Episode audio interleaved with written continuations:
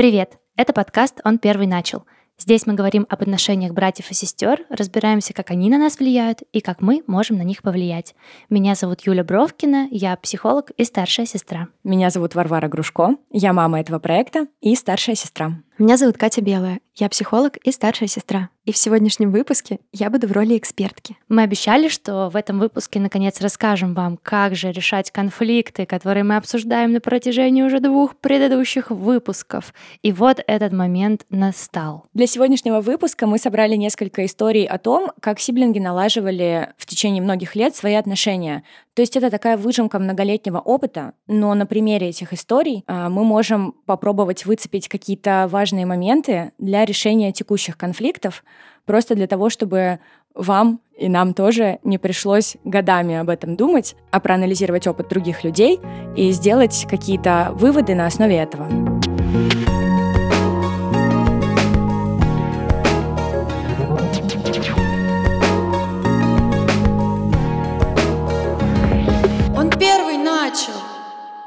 Хочу кликбейтный заголовок. Давай. Выражаясь языком статьи из какого-нибудь глянцевого журнала, сегодня у нас пять шагов, как наладить отношения со своим сиблингом. И чтобы узнать про первый шаг, давайте послушаем первую историю. Ее нам рассказал Нильс. У него два младших брата. Э, на самом деле с Сережей у нас очень близкие теплые отношения, учитывая, что у нас был очень сложный период взаимоотношений в детстве. Вот, но э, когда стал чуть постарше, Сережа стал, ко мне стало с ним чуть попроще общаться. Мы как-то смогли выстроить очень близкий контакт. И он, наверное, один из первых людей в семье, который всегда узнает какие-то важные новости, которые мне нужно сообщить. Вот, и он всегда очень поддерживающий себя ведет, хотя он сам по себе человек очень закрытый.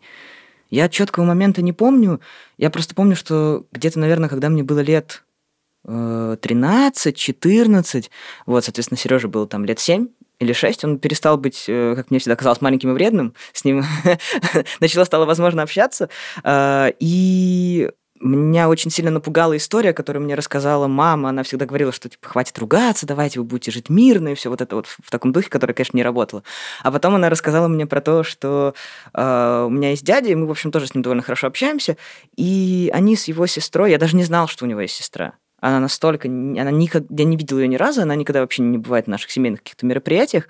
Я даже не знал, что она есть. Они, у них какая-то маленькая разница в возрасте, они все детство росли вместе. Она сказала, что у них настолько испортились отношения в детский период, что они не общаются. И мне стало так страшно. Я подумал, что, блин, а вдруг э, мы вырастем и тоже перестанем общаться совсем. А мне этого, в общем, не хотелось.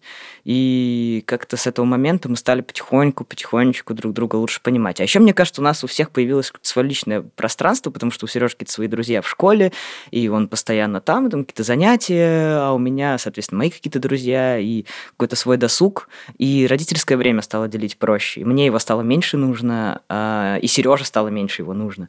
Вот. И как-то мы так разошлись, и уже могли друг с другом как-то взаимодействовать, играть вместе, что-то придумывать, строить, там какие-то замки, еще какую-нибудь такую фигню делать. Вот. И, в общем, стало поприкольнее, повеселее. Мне кажется, я в каждой истории повзрослевших сиблингов э, слышу вот этот момент, что у нас появилось личное пространство, и тогда наши отношения наладились. Когда у меня появилась своя жизнь, а у него своя, у нас освободилось место, освободилось пространство для того, чтобы общаться друг с другом, а не делить бесконечно это пространство, которое у нас раньше было слитным. Я услышала в истории Нильса э, еще не только про пространство, а про то, что у них в целом появилось меньше вещей, которые можно делить. То есть, ну, родительское внимание, например. Как будто бы у них в целом стало меньше конкуренции, и когда им стало не нужно ни за что соревноваться, стало проще воспринимать друг друга как вот отдельного человека. Знаете, короче, в женских тренингах, которые не совсем вот типа дышать маткой, а те, которые уже чуть более прокачанные, всегда есть такая тема, что женщин призывают прежде всего позаботиться о себе и создать свое пространство, прежде чем привлекать мужчину и вдохновлять его, или там что, что там они пытаются рассказать о том, как нужно выстраивать межличностные отношения. Ну так вот, э, мне кажется, что здесь э, звучит примерно то же самое, что сначала позаботься о том, чтобы у тебя были свои увлечения, какое-то свое пространство, своя тусовка, а потом уже занимайся выстраиванием отношений со своим сиблингом. Очень странная аналогия, но, видимо, она действительно работает. Как интересно, перекликаются женские тренинги и отношения с сиблингами, конечно, неожиданно получилось. Ну, а мне в истории Нильса больше всего откликается та часть, где он говорит про пример поколения своих родителей, когда он узнал, что в его семье, в старшем поколении есть люди, которые вообще не общаются, хотя выросли они вместе, и испугался, и после этого потихоньку как-то отношения стали налаживаться. Я это очень хорошо понимаю, потому что когда я задумывала этот проект, в том числе, помимо того, что мне очень хотелось разобраться в моих отношениях с сиблингами, а, я еще и наблюдала, как мама с дядей после смерти их родителей постепенно перестают общаться. И это было пугающе, это было странно, при том, что, опять же, они вместе росли. Это тоже было таким фактором, который заставил меня очень сильно задуматься вообще о том, как важны отношения между сиблингами? Я вот э, всегда видела перед собой пример моей мамы и моей тети, которые общались всю жизнь, сколько я себя помню. И для меня просто не существовало какого-то другого формата отношений сиблингов, кроме как вы общаетесь, и вы друг для друга супер-супер поддержка. Еще так получилось, что у моей мамы и у моей тети одновременно родились дети, почти там разница э, в год. И они их э, часто тусили с ними вместе. Ну, для меня это был такой вообще единственный способ развития событий. Вот вы сиблинги, и вы всегда друг с другом, и друг за друга, и друг для друга. Даже если вы ссоритесь, вы все равно э, рядом. У меня вот э, скорее, да, было так, как у Юли. Э, у моей мамы есть старший брат, и все свое детство я видела, что они поддерживают друг друга всегда, они близко общаются, чем-то делятся. И мне всегда хотелось, чтобы у меня с моим братом было так же. Я хочу сказать, что мысль, которую мы хотели раскрыть на примере этой истории, она состоит не в том, что нужно брать пример с дяди или не нужно брать пример с дяди. Потому что очень часто, когда нам говорят, бери с кого-то пример, вот, или наоборот, вот если будешь себя так вести, то у тебя будет как у дяди, у тети, то это скорее вызывает раздражение. В этой истории самое важное, что Нильс, узнав историю дяди, задумался для себя о том, что его отношения с его братом для него являются очень ценными. И он не просто не захотел как дядя, а он понял, какие отношения он хочет со своим сиблингом выстроить. Дядин пример просто ему в этом помог. И мне кажется, что вы, наши слушатели, тоже можете задуматься о том, какие вы видели в своей жизни примеры сиблинговых отношений, может быть, не в вашей семье, а, например, в литературе или в фильмах, которые вам очень нравились, такие отношения, к которым вы хотели бы стремиться, какие отношения вы бы хотели установить между вами и вашим сиблингом. Или наоборот, какие отношения вы бы точно не хотели. И понять, в какую сторону вы бы хотели ваше взаимодействие менять, а, как вы бы хотели выстраивать общение, чтобы оно было комфортным для вас. Меня цепляет идея в этом всем больше всего понять вообще, цены ли меня эти отношения. И когда ты отвечаешь для себя на этот вопрос, то ты как-то лучше понимаешь, куда дальше двигаться. Я себе часто задаю этот вопрос в обычной жизни, с взаимодействием с разными людьми, и если я отвечаю «да», цены для меня эти отношения, то я могу выбирать другие модели поведения для того, чтобы эти отношения сохранять. Вот мне это помогает. Да, мне кажется, это тоже очень важно, потому что если вы выстраиваете отношения просто потому что вы сиблинги, это не будет получаться настолько, я не знаю, искренне, что ли как если вы узнаете, что эти отношения для вас действительно ценны и важны. Это как делать что-то, потому что надо да. или потому что хочется. Вот это, собственно, вопрос про то, цены или отношения. Это вопрос, насколько тебе самому или самой хочется их выстраивать, наверное, так. Ну и в случае, например, как раз моих мамы и дяди, их отношения очень сильно во многом держались за счет того, что их объединяли родители. И вот пока родители были, они как-то, ну, контакт поддерживали. А как только этот внешний фактор ушел, контакт сразу развалился. Давайте перейдем к шагу номер два. И в этом нам поможет история Кати, у которой есть младший брат. Не сразу, но со временем, мне кажется, у меня появилась потребность сближаться с братом. Ну, я не уверена, насколько это конфиденциальная информация или нет. У меня брат состоял в отношениях и в довольно непростых. Я, наверное, не буду их сейчас как-то описывать, потому что это его история.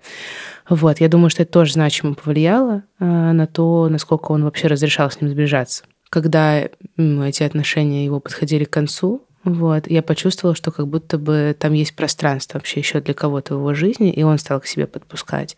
А у меня эта потребность появилась давно. С момента, когда я закончила школу, мне стало так как-то, ну, во-первых, стыдно за то, что я раньше пренебрегала братом, во-вторых, появилось реально желание с ним проводить время. Но мне кажется, да, брат всегда ко мне тянулся. И что в детстве, что сейчас. Вот, просто был период, когда он как-то сильно отстранился, и я в этот момент такая, ой, а что это? Э, что это ко мне не тянется? Извините. Мне кажется, в тот момент я осознала вообще, что, а может быть, у нас вообще с братом и не сложатся отношения, которых я хочу. И как-то, может, нужно показывать ему, что он мне сейчас ценен и важен, а не только когда он приходит и заявляет об этом. И я стала как-то сильно больше проявлять инициативу. Вот был прошлый год, когда я прям приглашала его куда-то, он отказывался. Я говорю, ну окей, типа, если хочешь, приезжай, если хочешь, пойдем. А вот тут я нашла билеты. Ну, вот такое было. И он постепенно вот как-то мы снова стали сближаться. Да-да-да, ну то есть там было несколько раз, когда он отказывался. Был один раз, когда я такая прям э, обиделась на него, потому что, ну, я как-то иду к нему навстречу, а он все типа нет и нет, нет и нет. Ну, видишь, это какая-то, видимо, э, отношения, это же вообще игра в долгую. И тут не всегда получается, ну, как-то сразу здесь и сейчас, да, как бы нам не хотелось. Иногда нужно давать человеку время. Да, я сейчас... Ну, это же, ну, процесс, он происходит, развивается, но мне очень, мне очень нравится то, что сейчас да, и я, я бы хотела это сохранить и как-то продолжить. Вот. Я думаю, что э, от соперничества в сторону близости переселило понимание, что он у меня один такой вообще, и я у него одна такая, и больше у нас, скорее всего, братьев и сестер не будет.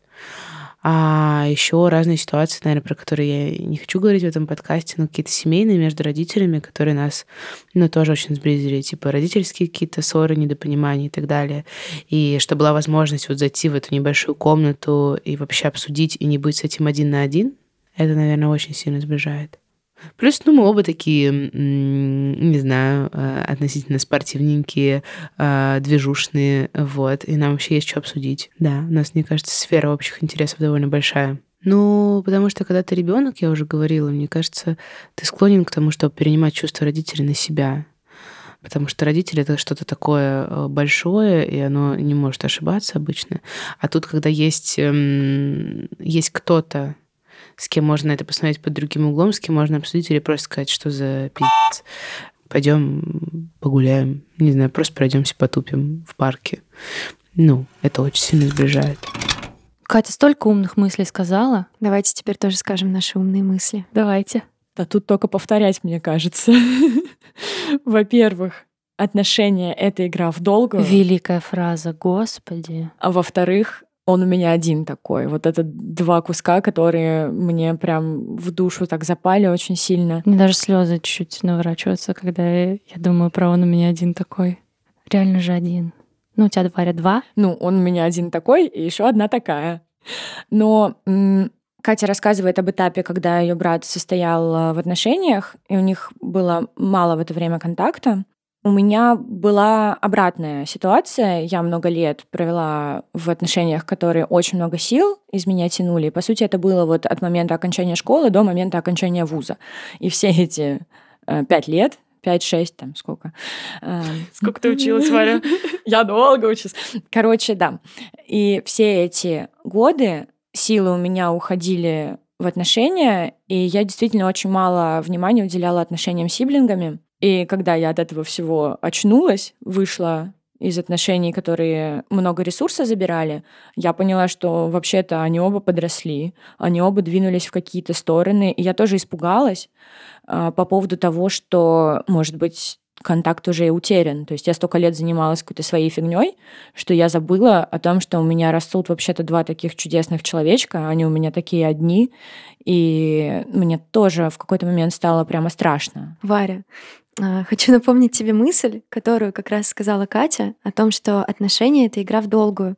И это не только о том, что отношения не выстраиваются сразу здесь и сейчас, а это еще и про то, что отношения — это процесс. И в любом процессе бывают э, какие-то, вот как на графике, подъемы вверх и какие-то спады вниз. И действительно, иногда даже если ты хочешь быть близок со своим сиблингом всегда, это может не получаться, потому что есть какие-то обстоятельства, которые забирают ресурсы у него или у тебя. И отношения тяжелые, абьюзивные и учеба в университете как раз могут быть такими факторами, такими обстоятельствами, почему в данный момент сложнее вкладываться в отношения с сиблингами, но это просто факт, который стоит учитывать. Это не значит, что ты что-то делаешь плохо. Золотые слова, спасибо. Ну и на самом деле на примере и моем, и примере Кати, которая нам сейчас рассказывала свою историю, можно сказать, что да, оказывается, не все потеряно. И все можно наладить. И сейчас идет процесс как раз-таки налаживания контакта. У меня как-то цепляется вот эта штука про отдаление брата, про который вот Катя да, рассказывает свои истории. Я в какой-то момент очень хотела сильно переехать из дома родительского, что я в итоге сделала. И вообще-то единственный фактор, который меня от этого останавливал, это был мой брат. Потому что я очень боялась потерять с ним контакт, боялась оставить его как будто бы одного с родителями наедине. Поэтому довольно долго принимала это решение, и действительно, когда там я переехала, э, наш контакт э, уменьшился, но, естественно, он стал каким-то просто другим. И меня, правда, очень сильно подогревает идея, что отношения — это игра в долгую. Э, это вот такие маленькие, небольшие инициативы. Вот Катя как рассказывает, вообще очень вдохновляет ее история, что я потихонечку, потихонечку предлагала, он отказывался. У меня с братом было похоже. Я ему что-то предлагала, он сначала вообще мне не отвечал на сообщения. Типа я ему что-то пишу, он не отвечает. Просто продолжает скидывать мне мемы. Потом он стал отвечать односложно. Теперь он уже отвечает мне более э, как бы почти сразу и более развернутыми сообщениями. Э, вот, и как-то был раз, когда я пришла за ним в школу, и он там написал, что его задерживают, Э, я такая, ну я тут постою, подожду. И он мне написал, «Э, зайди в школу, типа, там постой на проходной, типа, там на улице же холодно. Вот, это было такое первое... Ну, он вообще во мне в целом заботится, но именно в сообщении вот как бы сообщение это же как раз контакт на дистанции, тот, который я боялась не сохранить с ним. Вот это была такая первая настоящая забота от него э, в сообщениях. Было так приятно, просто обалдеть. Вот, да, игра в долгую. Да, мне кажется, это очень важно видеть в своих э, попытках сблизиться, видеть взаимность со стороны сиблинга.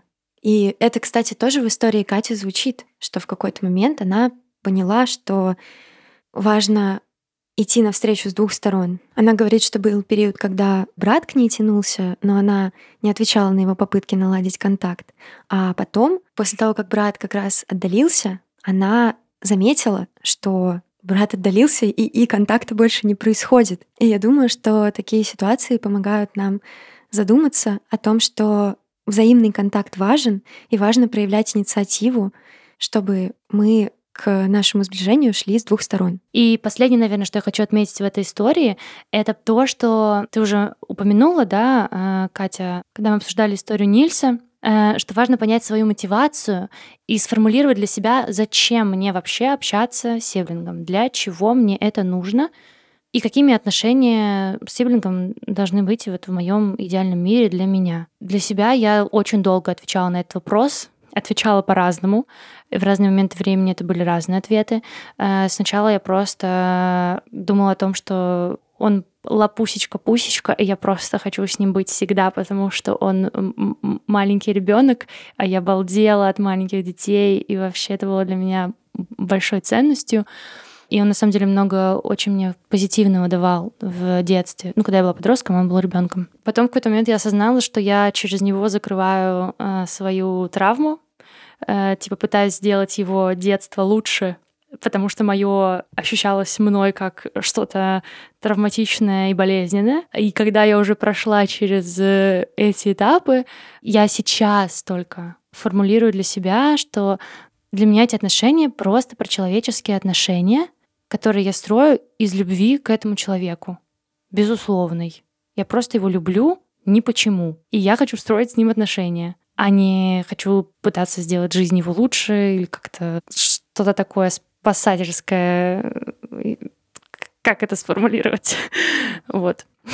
Ну, они играют в спасателя. Ну да, они играют в спасателя. Ну, я бы хотела сказать, что я миновала этот этап, но у меня все еще проскакивает. Я иногда слышу там какие-нибудь конфликты с родителями, и первый мой порыв — это пойти там срочно всех успокаивать, не знаю, всех защищать. Как, как, ну, без этого да никак. Никогда, ну, конечно, я тоже защищаю. Ну да, но в последнее время я, как это, я обычно, ну, короче, я научилась в последнее время как-то этот порыв давить и не пропускать это так сильно через себя, потому что мне это вредит на самом деле.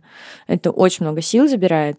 Вот. Поэтому вместо того, чтобы, как ты сказала, пытаться исправить свое детство, я просто добавляю в его детство себя такую, которая может как-то его поддержать. Мне кажется, что во втором шаге у нас получилось сразу три вывода про то, как наладить отношения.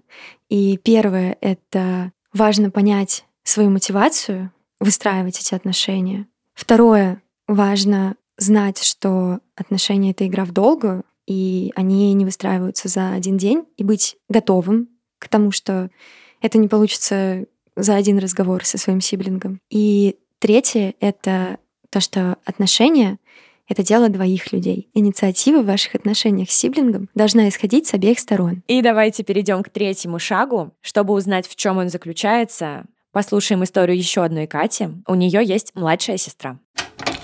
Ну, то, что мы выросли, то, что мы, наверное, может, даже больше друг от друга отделились. Что мы как бы образовалась как бы не э, вот как раньше, до этого была больше такая моральная дистанция, хотя мы жили в одной комнате, а сейчас наоборот, мы живем разными, совершенно разными жизнями. То есть у нас есть пересечение, мы там, например, работали в одном месте ну, у нас, опять же, таки, те же, они, те же родители, да, но мы даже давно довольно-таки, ну, или редко ездим там в общий отпуск с родителями же. Не то, что мы с ней вдвоем, а с родителями. И ну вот за счет этого, да, что мы обе выросли, что у обеих какие-то успехи или в такой жизни, и когда каждый начал проживать эм, вот этот обмен опыта перестал быть односторонним, я бы так сказала, что не только там я первая купила тушь и начала красить глаза, а она вторая.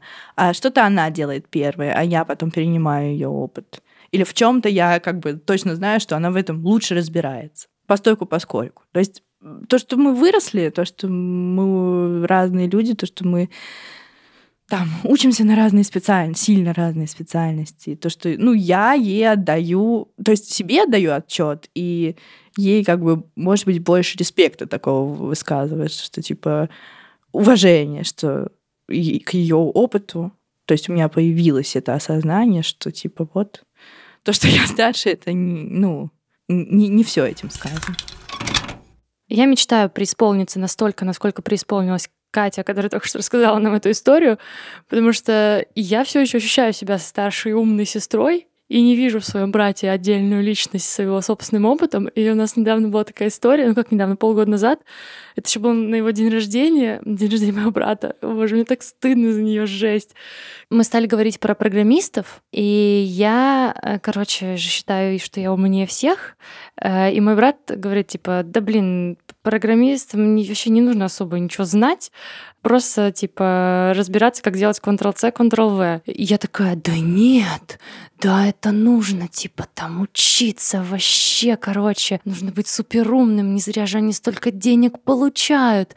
И мы спорили с ним просто до слез с моим братом, где я говорила, что надо учиться. Такая, знаете, типа типичная родительская мерзкая позиция, где я говорю, надо учиться, а мой брат говорит, да блин, это просто Ctrl-C, Ctrl-V. В общем, это было ужасно. Э, закончилось тем, что я такая, так, давай просто позвоним моей знакомой программистке и спросим у нее, это типа реально нужно впахивать или там, чтобы быть каким-нибудь средним программистом, достаточно действительно там просто шарить в чем-то и делать Ctrl-C, Ctrl-V. В итоге мы позвонили. Моя знакомая программист сказала, что в целом, чтобы быть средним программистом, достаточно того, чтобы э, шарить и уметь гуглить э, правильные коды. Не знаю, может, сейчас кого-то оскорблю, просто я в этом вообще не разбираюсь. Вот. Но суть была в том, что отчасти мой брат был прав. И вообще-то он учится в математической школе, в котором ну, много программирования, и он вообще-то в этом разбирается, разбирается лучше меня. И для меня это было такое сильное открытие, что все, Юль, хватит, ты уже не мама, ну, понятно, что я не мама, но ты уже не вот эта старшая всезнающая сестра, которая получает человека жизни, а то, что вообще-то он умный, взрослый парень, который во многом разбирается лучше, чем ты. И когда я это поняла, я, конечно, очень перед ним извинялась, вот. И в этом смысле вообще так везде заведено в наших ссорах.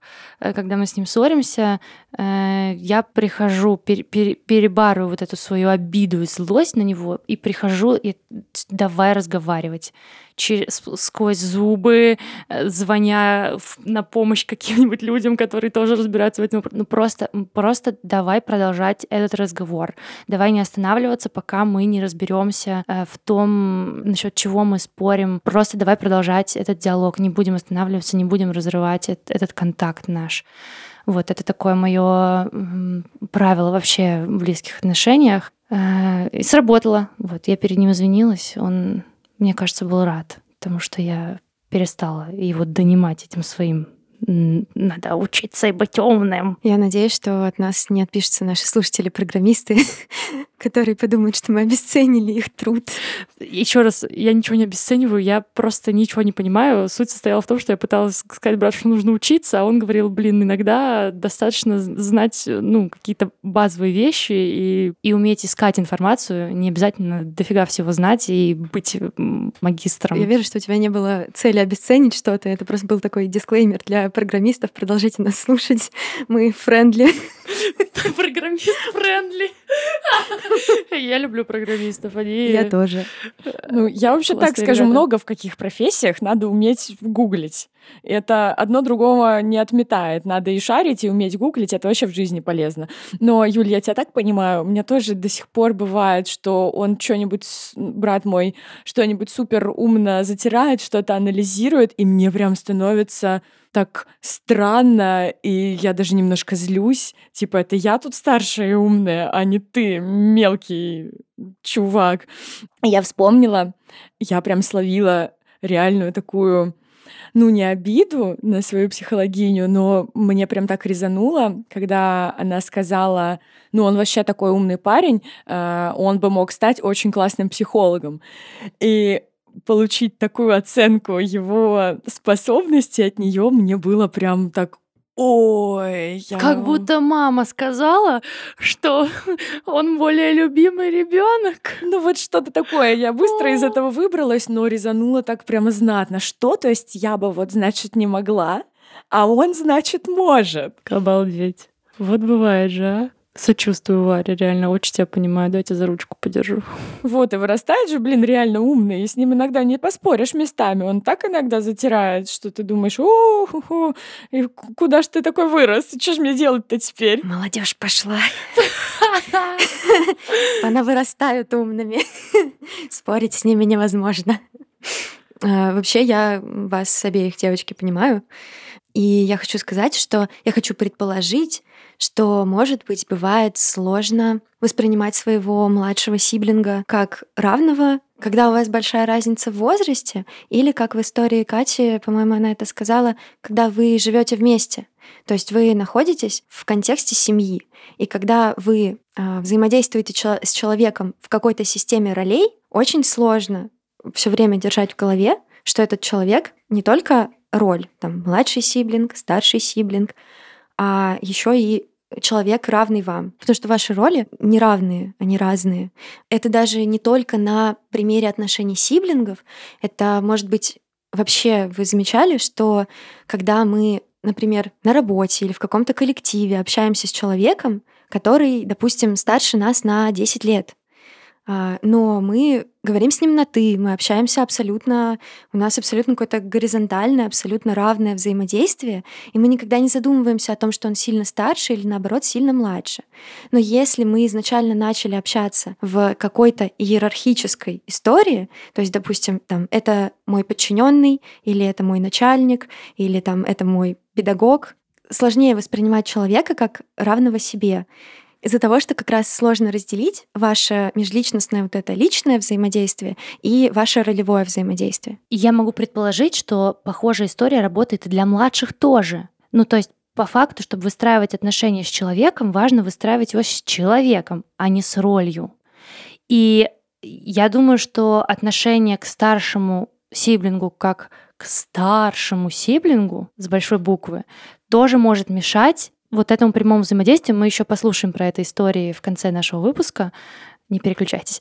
Но вот сейчас хочется да, зафиксировать эту мысль, что это не только речь про старших сиблингов, но и вообще в целом про сиблингов. Если у вас есть зафиксированная иерархическая система, очень сложно э, вспомнить о том, что вы люди, просто люди, которые взаимодействуют. Это правда. Ну да, и чем больше разница в возрасте, тем это сложнее. Особенно если вас кто-то разграничивает. Это я сейчас говорю на примере моей семьи, где мы с братом уже постепенно отдаляемся от этой иерархичности.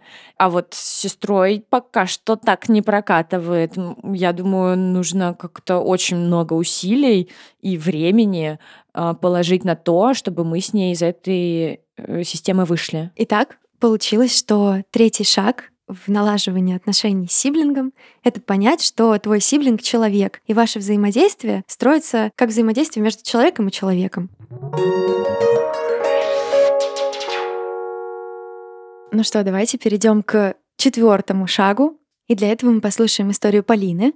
Она средняя сестра, у нее есть старший брат и младший брат.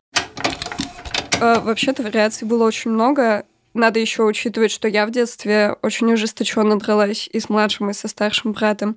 И надо учитывать, что младший брат тоже, если что, полезет.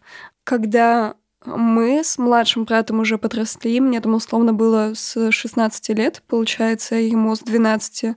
Мы решили, что, наверное, хватит драться, и как-то это не работает, и понятно уже, что Полина больше не вывозит, и оказывается все равно в слабой позиции.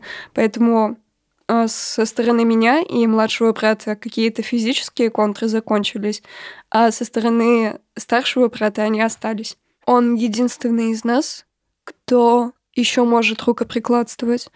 А у нас с младшим братом случилось как-то так, что я даже мысли не могу допустить, что я могу ударить младшего брата сейчас. Я думаю, что он тоже не допускает вообще, что он может ко мне как-то прикоснуться.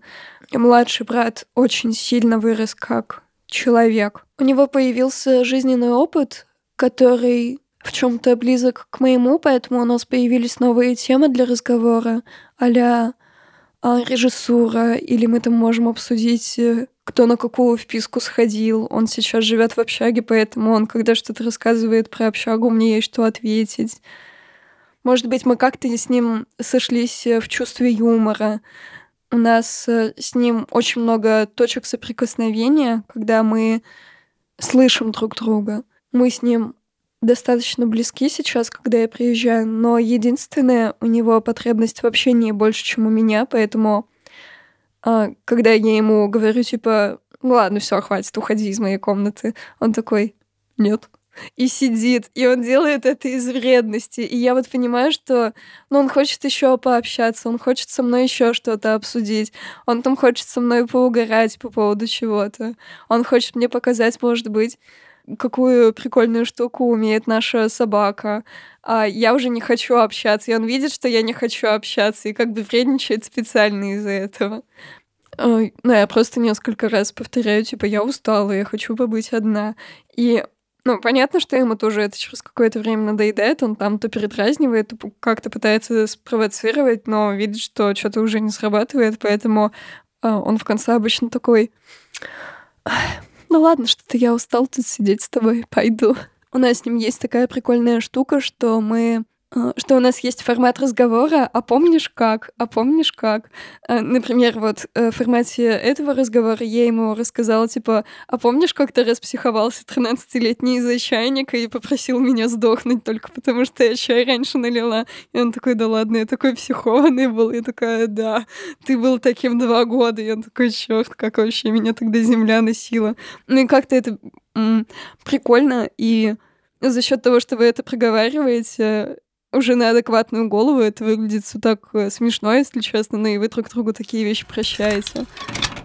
Я не знаю, с чего начать, потому что в этой истории очень много всего, что хочется обсудить, о чем хочется поговорить. Ну, здесь, правда, много всего, Катя, я согласна с тобой. Здесь и, опять же, пространство, то есть они оба подросли, разъехались, э, перестали быть как Полина говорит, психованными подростками. Э, то есть немножечко сглазился градус эмоций. Мне очень нравится то, что Полина в конце сказала про разговоры, а помнишь как, и возможность обсудить все это на спокойную голову, как-то осознать прошлый опыт, взглянуть еще на это глазами другого человека, который тебя видел со стороны, это вообще очень полезно. Мне, когда кто-нибудь из семьи рассказывает какие-нибудь старые истории с их точки зрения, я как-то очень, во-первых, по-новому смотрю, во-вторых, бывают истории, которых я вообще не помню, как вот брат Полины такой, да ладно, я серьезно пожелал тебе умереть из-за чайника, не верю, что такое было. То есть ты э, под другим углом смотришь на себя в прошлом, на ваш какой-то общий опыт. И это действительно такой очень оздоровительный процесс. И я очень рада за Полину и за ее брата, что они могут это проговорить и что такое вообще у них происходит. На разговоры по факту единственный способ э, решать конфликты конструктивно. Не знаю другого способа, как их решать. Кроме того, как говорить о том, что дискомфортно, и продолжать настаивать на том, если тебе дискомфортно. Это как раз история про границы. Э, Полинина, да, где она говорит, пожалуйста, выйди из моей комнаты, ну, пожалуйста, ну, выйди из моей комнаты, ну, пожалуйста. И в итоге брат осознает, впечатляется и выходит из комнаты. Да, как в истории Кати, у Полины получилось, что э, они с братом нашли какие-то общие темы, э, нашли, что они как человек и человек могут обсуждать что-то, что им обоим интересно, и это первый момент. А второй, что они научились при этом выстраивать границы.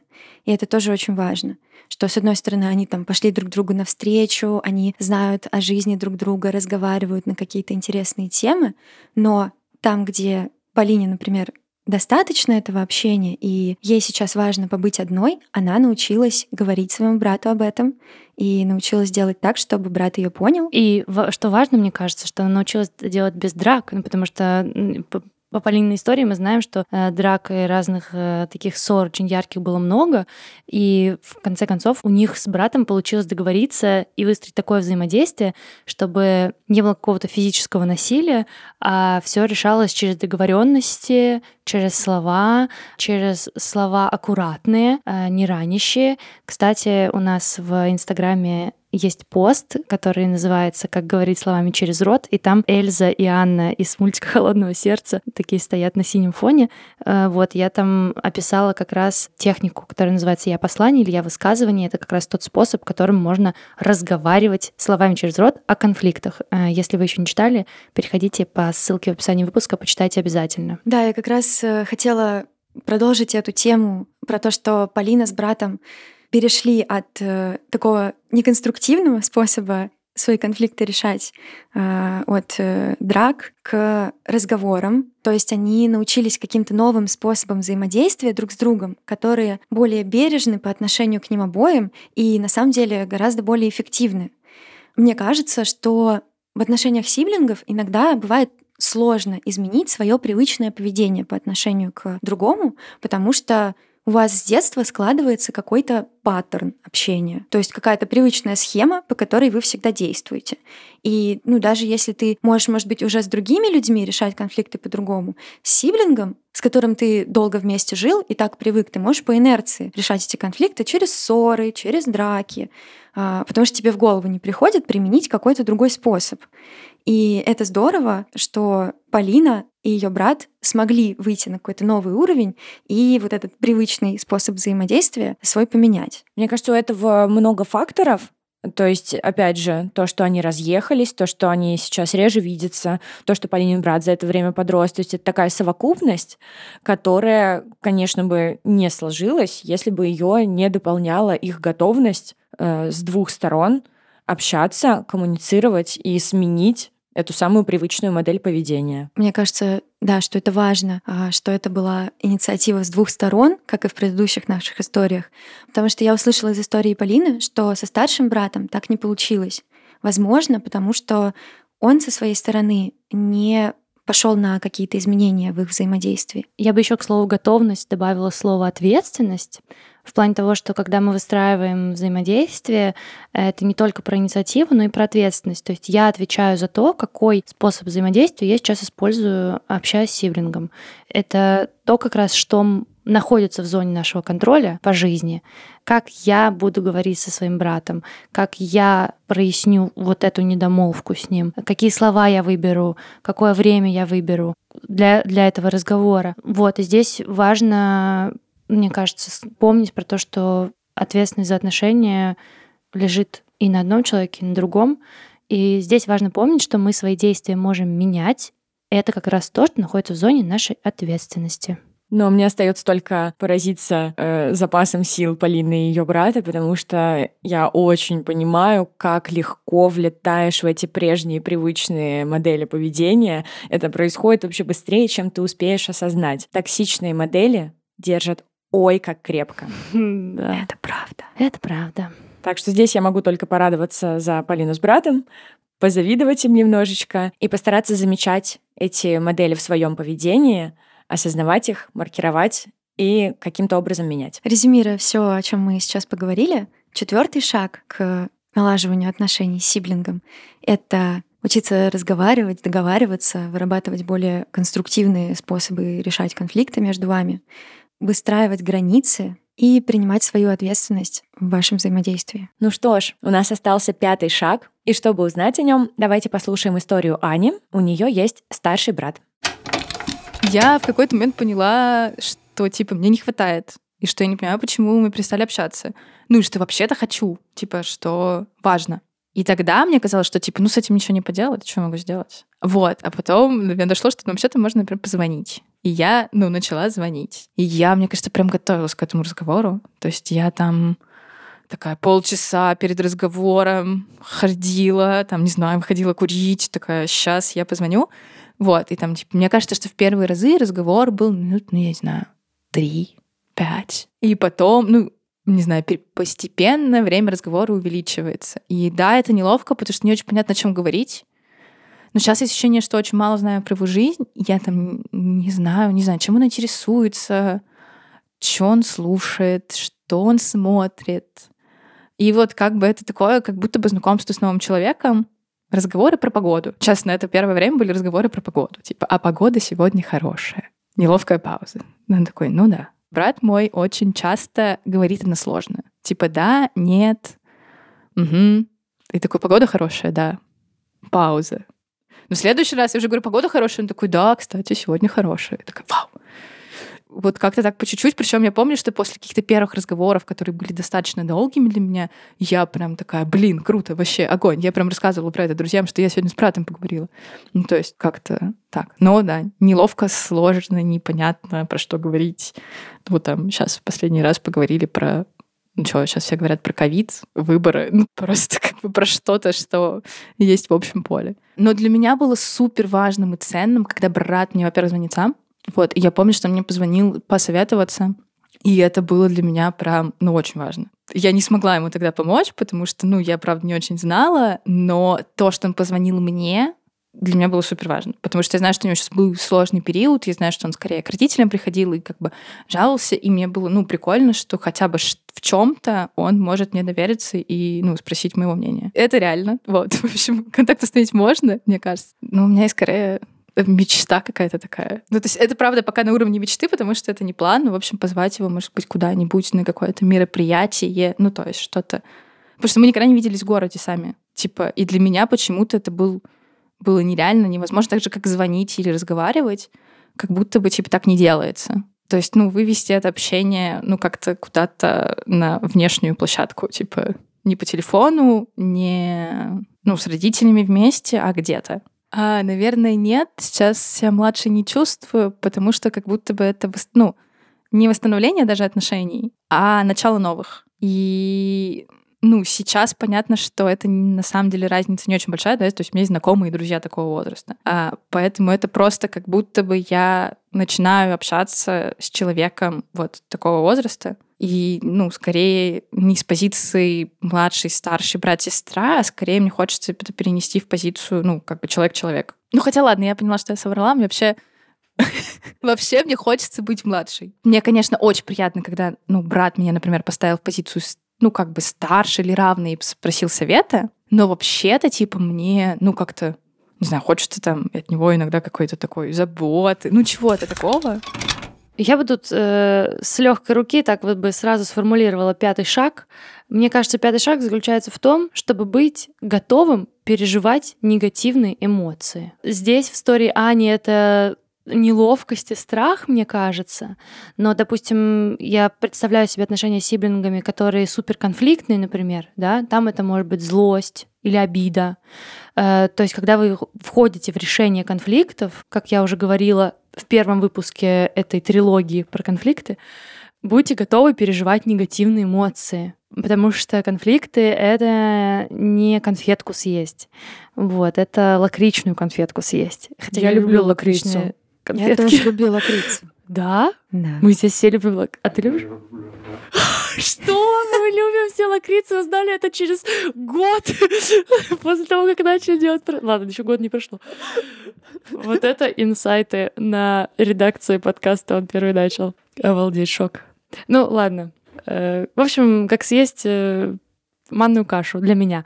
Будет злость, будет негатив, будет обида, будет неловкость. Да, это все будет. И это про вашу и про нашу личную работу со своими негативными эмоциями. Мне кажется, мы идеально выстроили этот выпуск, потому что мы начали с истории про мотивацию, про ценность. Если я знаю, зачем, я смогу справиться с любым как. Действительно, если я знаю, что для меня отношения с сиблингом — это ценность, я знаю, что я буду испытывать негативные эмоции во время того, как мы будем обсуждать какие-то болезненные для нас ситуации, я все равно с готовностью пойду на это, потому что я знаю, что там, далеко, где-то, то, чего я действительно хочу. Да, вообще любые трудности проживаются легче, если ты понимаешь, зачем. То есть это всегда какая-то такая чашечка весов, и ты знаешь, что здесь заведомо перевешивает. И это стоит любых неловкостей, а, хотя я очень понимаю, как это тяжело, вот это ощущение неловкости.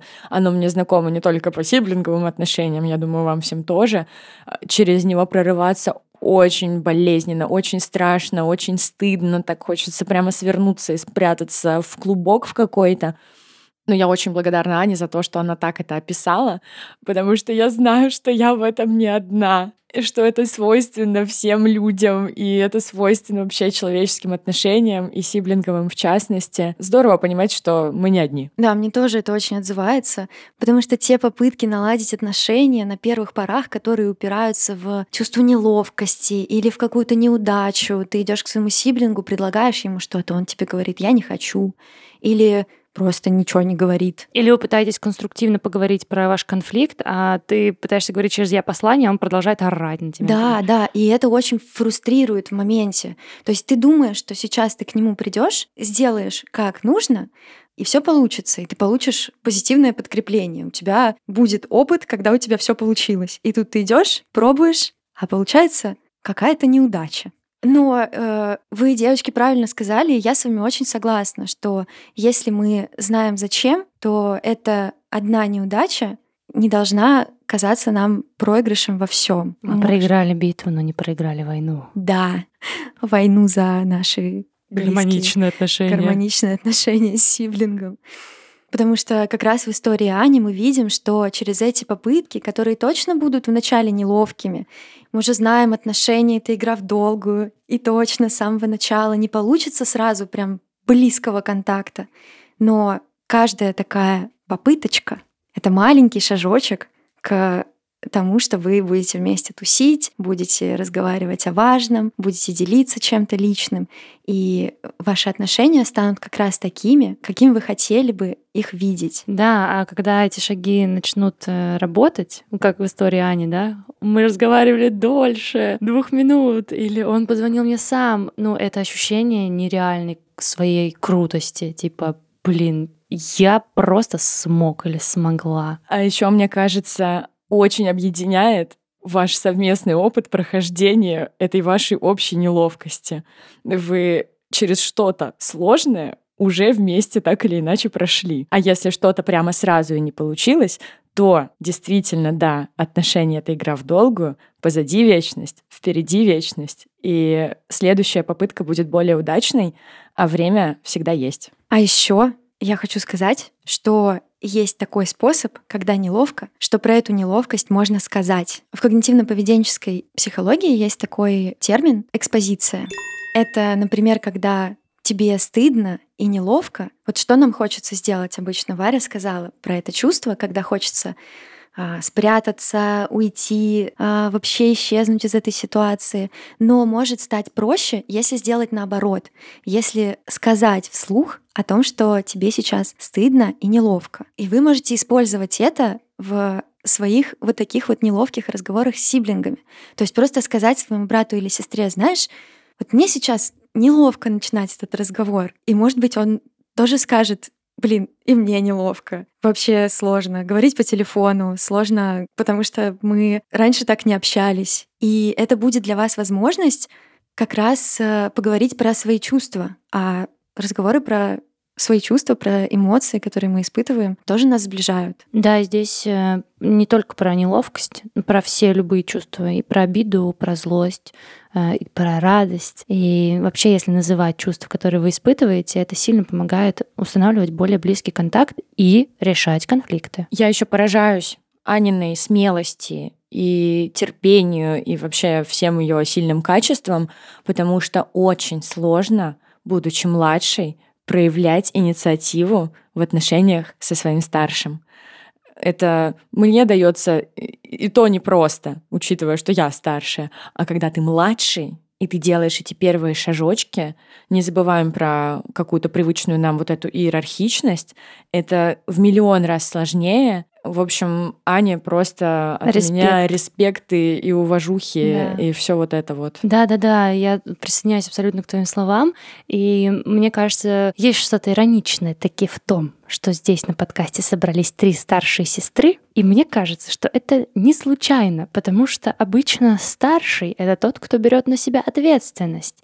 И типа вот если старший взял ответственность за то, чтобы наладить отношения со своим младшим, вот тогда типа как будто они наладились. Потому что, ну, обычно действительно те, кто старше, чувствуют себя обязанными сделать первый шаг, э, организовать, э, что-то устроить, как-то более конструктивно повлиять и так далее. Но на самом деле все то же самое могут делать и младшие, но я могу, наверное, только представить, прочувствовать не могу, как это трудно, а вообще могу. Э, у меня есть опыт взаимодействия с другим моим родственником, старшим, не сиблингом, и я там младшая. И мне трудно проявлять инициативу самой, и у меня у самой есть ощущение внутри, что она должна проявить инициативу, а не я. Почему я, если она? Вот. Ну и сложно тоже, потому что я младше. Типа у тех, кто старше, у них же своя жизнь, у них так все э, налажено, так все обустроено, у них столько дел, куда им еще со мной маленькой нянчиться, что ли. И это все такие мысли, которые могут останавливать вас, если вы все-таки хотите как-то проявить инициативу.